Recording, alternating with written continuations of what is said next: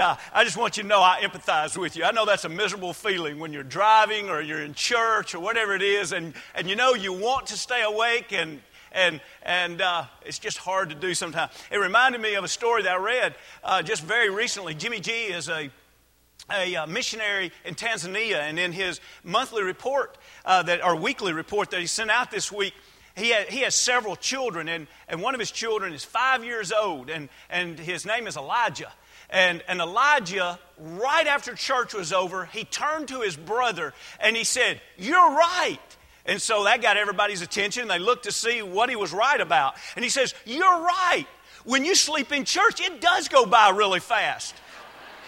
And so Maybe this morning, at least it was a faster service than, than normal. But what a wonderful day. What a wonderful way to begin the year, uh, to be able to begin the year in worship to God. I'm so thankful for Philip and for Tim and for John Michael and for Doug Williams uh, for filling in preaching and in Bible classes over the last few weeks. And it was good to be away, and it's good to be back.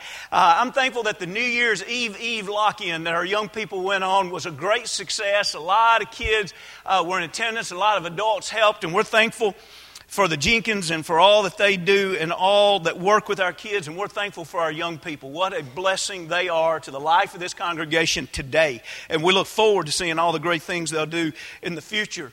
I'm really excited about the plan from the beginning that is a weekly Bible study, but it's broken down so that you can read it on a daily basis. And I'm really excited that on Wednesday night we can be a part of a Bible class that will strengthen what we study during the week. And I just want to give you a reminder to pick up one of these. If you haven't yet, they're in the window sills and they're scattered throughout the foyer. And this will be the first quarter, and there'll be three more following throughout the year. And I want to encourage you that if you want to be a part of that class, it will continue to meet uh, this coming Wednesday in the fellowship room. And so please, please, I beg you this year, do not accept the fact the Bible is hard for me to understand. This is your opportunity to read a few chapters throughout the week and then go into a class and better learn what you have tried to learn on your own. And if you will stick with that for a year, you think of how much knowledge you can have at the end of this year that you simply do not have right now. And so I want to make sure to remind you of that, and I hope all of us will accept the challenge that we will not close out. If the Lord wills us time, we will not close out the end of 2012 with the same or less knowledge, but we will increase. We will advance in our knowledge toward God. And also let us all continually be prayerful of the appointment of our elders and deacons that have been placed before us. Let's make sure that we are very sober in this. And if we were to look at the examples in the scriptures, it would be good to fast as we pray. And let's make sure that we use this time as a time to beseech God's blessings. We're thankful for these men. We're thankful for their wives and for their families. And we're mindful of the great responsibility that they are considering at this point in time. And we want uh, God's blessing in all of this. We want God's will to be done. Some of you will know this picture, and I know it's a lot of distance between me and you, but this is the Tennessee Farmers Co op sends out a magazine uh, throughout the year, and this is January's edition of it. And, and on the back page here is a picture of Jeff Douglas. Now, Jeff and Lorinda and their sons visit here or it's kind of unusual in the sense it's, it's, strange to say visit because they're with us regularly except their membership is not here. They're a member of the lord's church in franklin kentucky. They live in mount juliet and they have a farm uh, north of here. And so many times on the weekends they worship in kentucky but oftentimes they're here on wednesday nights with us and then one reason why you don't see him as often as you see them is because he is an airline pilot for Delta, a transcontinental pilot for Delta. But in this magazine that has just come out, the very back page is always about a particular farmer. And they did a, a, special this month on Jeff. And, and what is interesting is it talks about two loves that are in his life. From the time he was a little boy, he loved farming and he loved flying. His father worked in the towers, uh, control towers at the airport, and, and during his boyhood, his father was transferred here to Berry Field in Nashville. And, and so, as a boy, he bought a radio where he could lay in bed at night and listen to the air traffic controllers give, give uh, directions to the planes as they were landing and taking off.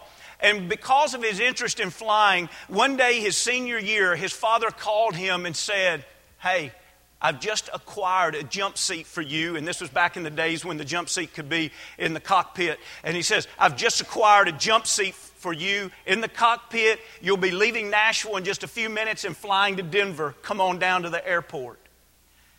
He said, I sat in that seat and I didn't open my mouth once. And I kept my eyes wide open the whole time. And he said it was during that flight that I said to myself, I'm going to be a pilot.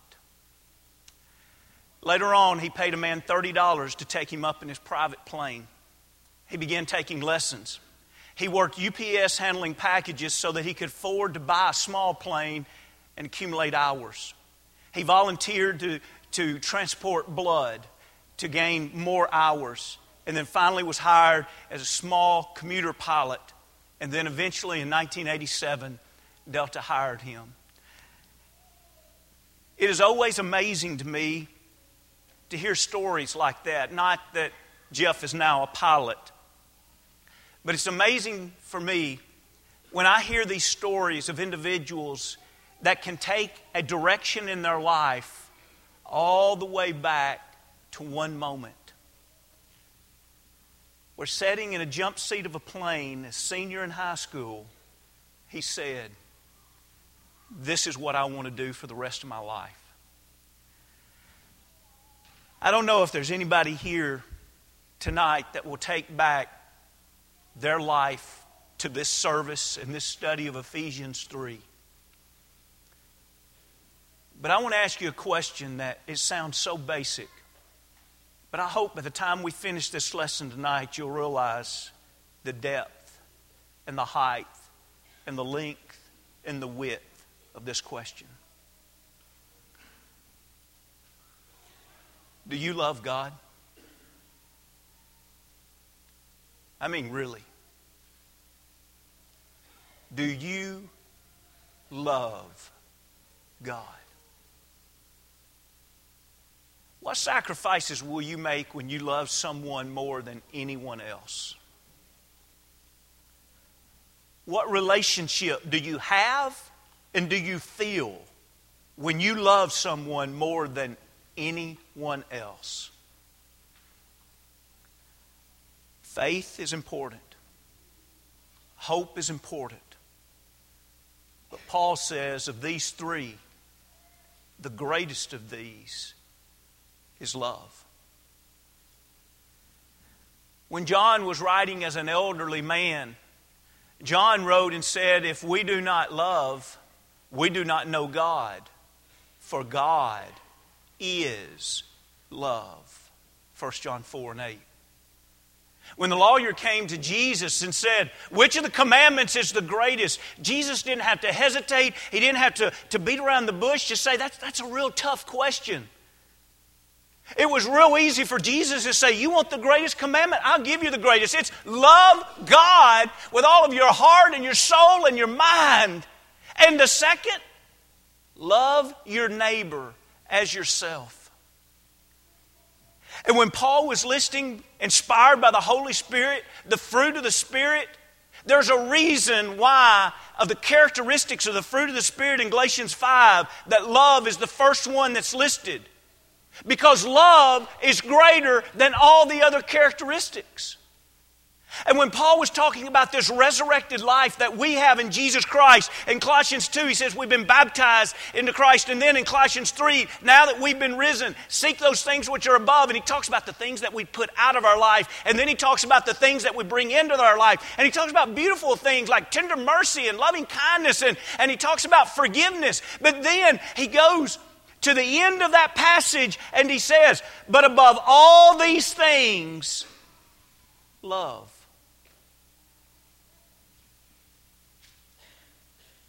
Do you love God? If we truly love God, it's going to change the way we love others. And if we truly love God, it will even change the way we love ourselves. And when we think about Paul writing to the people of Ephesus, These were the people that he spent three years with. These were people that Paul loved deeply and dearly. And so he can't help, as he's writing, to break in the first chapter towards the end to say, Let me tell you what I've been praying about you. And then he writes some more in the second and the third chapter, and he can't close the third chapter without saying, Let me tell you some more of what I've been praying about you. And I'd like for you to look here in Ephesians, the third chapter. And tonight we'll look at various aspects of this prayer, but intentionally we'll try to move a little bit quicker through the parts that gets us right to the very core, or in other words, the very middle of this prayer. And the middle of this prayer is about love. And we'll slow down there for just a moment. And, and, and we will try to gain what Paul is trying to teach us about this beautiful topic. When you think about the great successful apostle, missionary, preacher, teacher, friend, Christian, the great apostle Paul. Notice how he says in verse 14, For this reason I bow my knees to the Father of our Lord Jesus Christ, from whom the whole family in heaven and earth is named. Isn't it awesome that, that you could go up to Paul and say, Paul, why do you pray? And Paul could say, Oh, I can tell you the reason I pray. And we're going to receive from this teachings reasons that Paul prays. And it's not full of earthly and temporal things that are surface in nature. Although, if those are concerns to us, God wants us to take our concerns to Him in 1 Peter 5 and 7. But we need to make sure that that's not the fullness of our prayers. Hopefully, all of us here, as we read this, we could say, that sounds a lot like my prayers. And if it doesn't, hopefully we would say, I want to learn to pray like that. I want to pray deeper prayers that are, and what I mean by deeper is it pertains to things that's not earthly. It pertains to spiritual things, things that aren't temporal. It, it, it pertains to eternal things. And so he says, For this reason I bow my knees. The posture here is bowing the knees. Very common in the scriptures, we read that, that individuals bowed their knees. If you haven't bowed your knees lately in prayer, I'm not saying that's the only way for your prayers to be heard. I'm simply saying that's one of the teachings in the Word of God is to bow your knees in prayer. And I encourage you sometime this week to bow your knees in prayer and pray for our church family and pray for the great decisions that are being made right now. As he bows his knees in prayer, he begins this prayer by addressing the Father. And notice, it's not only the Father of the heavens and the earth, but it's also that all of these, or this family, is named. Do you love God? Do you wear His name as a child that loves Him? Isn't it a blessing that throughout the ages God's children have been able to call themselves the, the, the, the sons of Abraham, Isaac, and Jacob. That's honorable, isn't it? But how much more honorable is it to be able to say, we're not just sons of Abraham, Isaac, and Jacob, we're sons of God, we're daughters of God. His name we bear with great honor, loyalty, and respect. But notice as we continue reading here in verse 16 that he would grant you, so God would grant you of Ephesus, according to the riches of his glory, to be strengthened with might through his Spirit in the inner man, that Christ may dwell in your hearts through faith. Now, pause there for a moment. Notice that both of these phrases list two members of the Godhead and really three members of the Godhead because the prayer is to God and he's talking about the inner person to be strengthened by the Holy Spirit and then he's talking that the heart would have a place for Christ to dwell.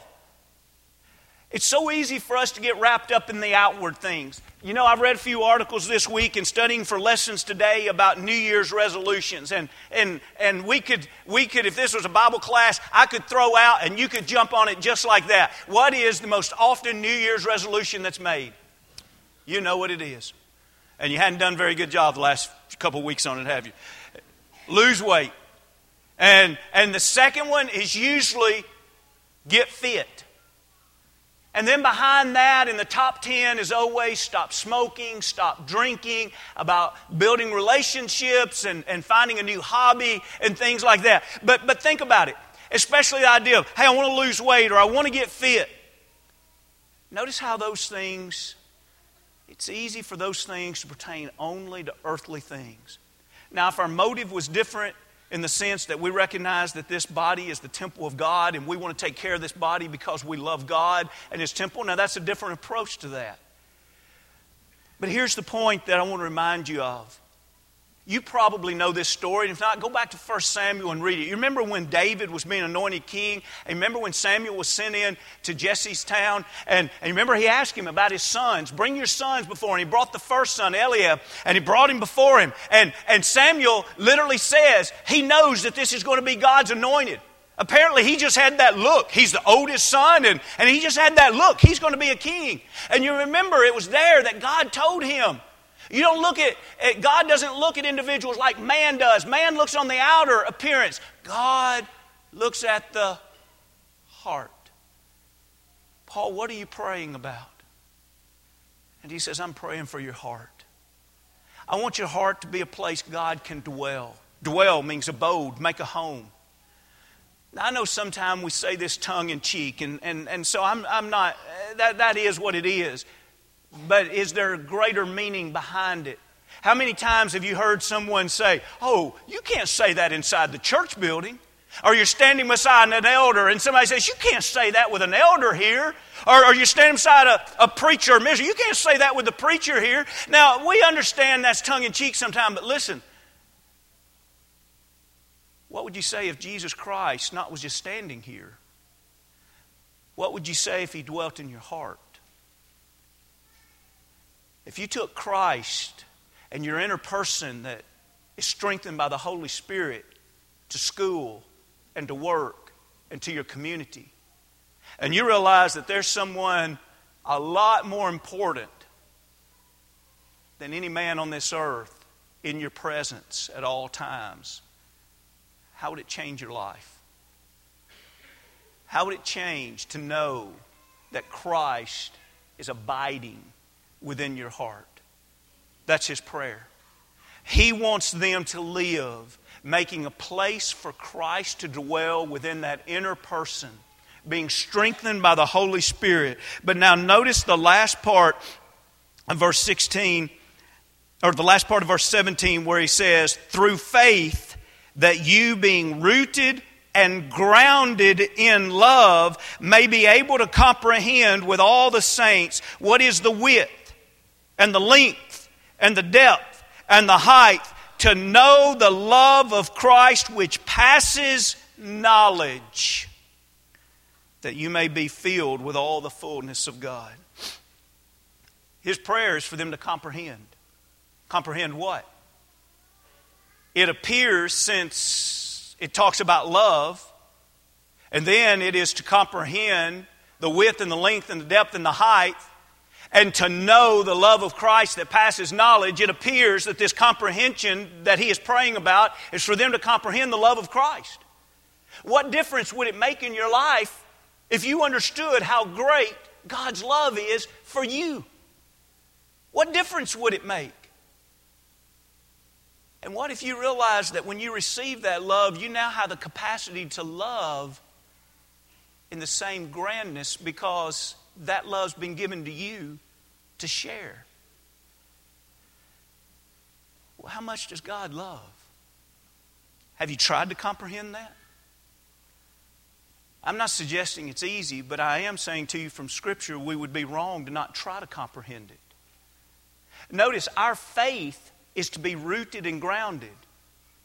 I wonder how many times we, we let the weekend come and we realize that our faith doesn't have very deep roots. I wonder how many times we get on the computer and we realize that, that our faith doesn't have very deep roots. I wonder how many times we get around the wrong circle of friends and then we recognize our faith doesn't have very deep roots. I wonder how many times we find ourselves getting in a rut that is pulling us away from God and we, we come to realize our faith doesn't have very deep roots. And here's the point that I want you to grasp tonight if you've never noticed it it's not that faith has roots in faith.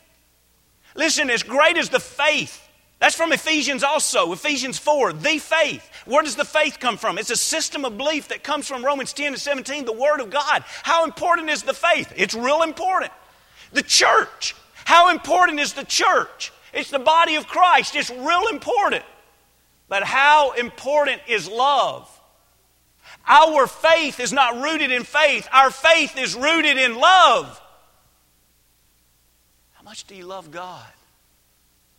Do you love God enough that your love is so deep that the roots can be deep? And the grounding, the settling in of that faith can be deep. I'm so afraid that through the years, I've overtaught the faith and undertaught the love. What have we converted someone to? If we've taught them only about this is a book, this is the Bible, and not talk about the love of God. And this is where we get our faith. And not talk about the Almighty living God. The Christian faith is rooted in a living God. And if we miss the fact that it's about a relationship with the living God, there are no roots that will sustain our life. The roots of faith are so important. But if you go back and read 1 Corinthians 13, 1, 2, and 3, what we find out is all the gifts that God gives us without love is nothing. We can have the revelation of knowledge and all uh, and the understanding of all knowledge and all prophecy, and we can even have faith that can move mountains. And without love, what does he say? You are nothing. We can be so generous that we give all of our goods and we can even give our body to be burned. But without love, it is nothing. How are we supposed to understand it? I don't know exactly. I wish I could stand up here right now and give you a simple one, two, and three. This is how you understand the love of God. But I do think about it this way. When we go back to Romans 1 and 20, he tells us that it is in the creation that all the invisible attributes of God are clearly seen about his eternal power and his Godhead. Now, if you miss that, if you're like, I didn't get exactly what that means, what that's saying is, Paul says in Romans 1.20 that we can look at the vast creation of this universe and of this earth and of our very beings, and when we see that, we can see that God is eternal and that He is almighty and powerful and, and the Godhead. The power of the Godhead. How? How is it you can see the universe and understand the grandness of God? If I held a cup of water up before you right now, and I said, What does it take to have a being that can create a cup of water? You probably wouldn't be impressed. But what about if you and I were in a space shuttle and we flew over this earth? And we saw the Pacific Ocean. It covers over one third. That one body of water covers over one third of our Earth's surface. It's 70 million square miles of water. Can you imagine saying, I'm going to go out to the Pacific Ocean with some containers and I'm just going to dip it dry? You have thousands and hundreds, thousands and millions and, and, and trillions and quadrillions and quintillions the Pacific Ocean is 187 quintillion gallons of water. That's a number so large none of us can imagine it. What's the point? Do you see the love of God like a little Dixie cup of water? Or do you see the love of God as a Pacific Ocean? How grand, how majestic, how powerful does a being have to be when that's just one body of water that He has made? How wide and how long is it? What about the depth? The Mariana Trench is the deepest point on this earth. when we take out in the Pacific Ocean, the continental shelf, and then the continental slope, when you get to the Mariana Trench, the continental slope just doesn't seem to have an end. It goes down 37,000 feet. A book that was recently written to talk about the 10 most incredible land formations on this earth. This one is ranked number four. It's 44 miles wide, and submarines use it as their passageway north and south in the Pacific Ocean. Friends, the depth of it just boggles the minds of those that study the ocean and, and, and to see what can live at that great depths. Only God could create it. I know if you're in my generation, at one point or another, because of Bugs Bunny and those grand shows that we had, you tried to dig a hole to China, didn't you? How far did you get on your trench? Did you get six inches? Maybe you were ambitious and you, you got down to six feet. God decided to stop his trench at 37,000 feet. And if he wanted to go another 37,000, it would be no problem. He's that big, He's that grand. And the highest point on this earth, Pikes Peak, 29,035 feet tall. So grand that even with all of the advancements that we have of technology today, still there's only about 3,500 people that have ever climbed to the summit of this mountain. And so many don't make it. On the best years, only one of every 16 attempts ended in fatalities. On the worst years, one out of every six ended in fatalities. Why? Because it's that high. When we try to understand how big God is, could there be a better illustration than to know that it was God who created that star Betelgeuse. That star that is a thousand times larger than our sun.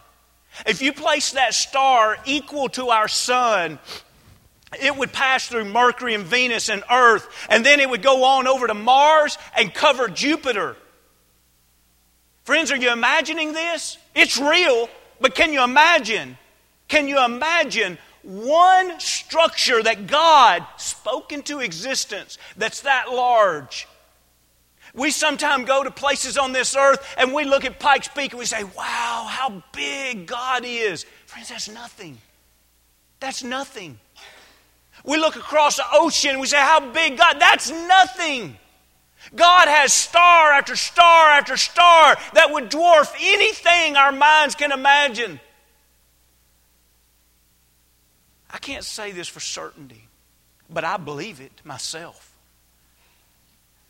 Why didn't God just make this earth and just us?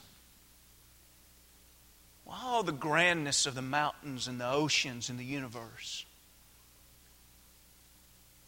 I believe the grandness of all of that is what Paul meant in Romans 1 when he says, When you see all of that, you see how big how powerful our God is. And now I'll remind you that big, powerful God is love.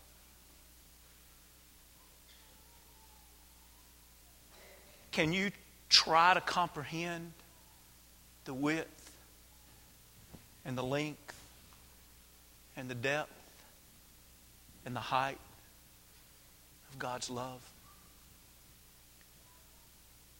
When I say to you tonight that God loves you, can you try to fathom that? God loves you. Can you comprehend that? Can you comprehend all that God has in store for you? All the blessings that He wants to give you, not just now, but for eternal, eternity.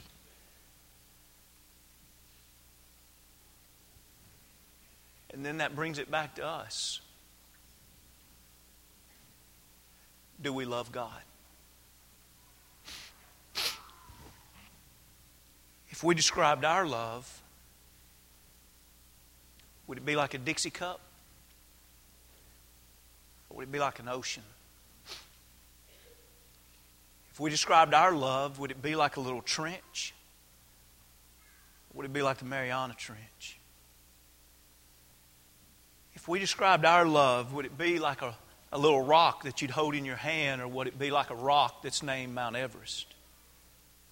Or would it be like a little star that you took off your Christmas tree, or would it be like Betelgeuse?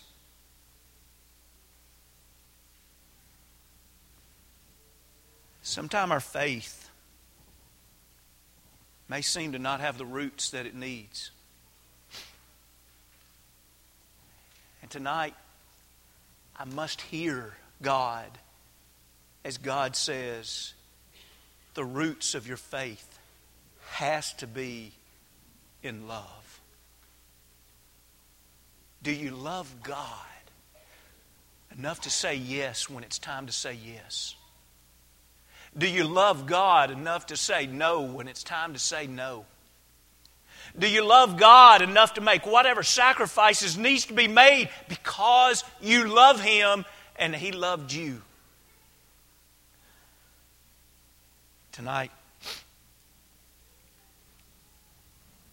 we extend an invitation. It's because of God's love that we can do this.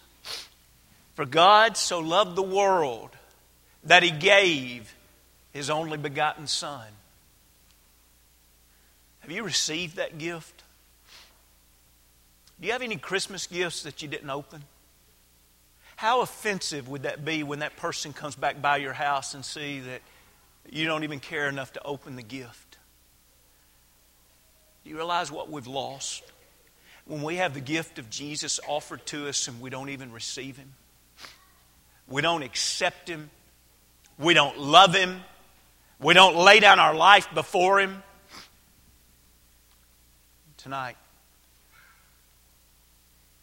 Let's let 2012 be the year that we can honestly say,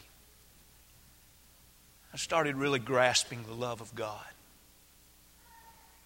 The love of God changed my life. It gave my faith roots. It gave me substance and relationship. Tonight,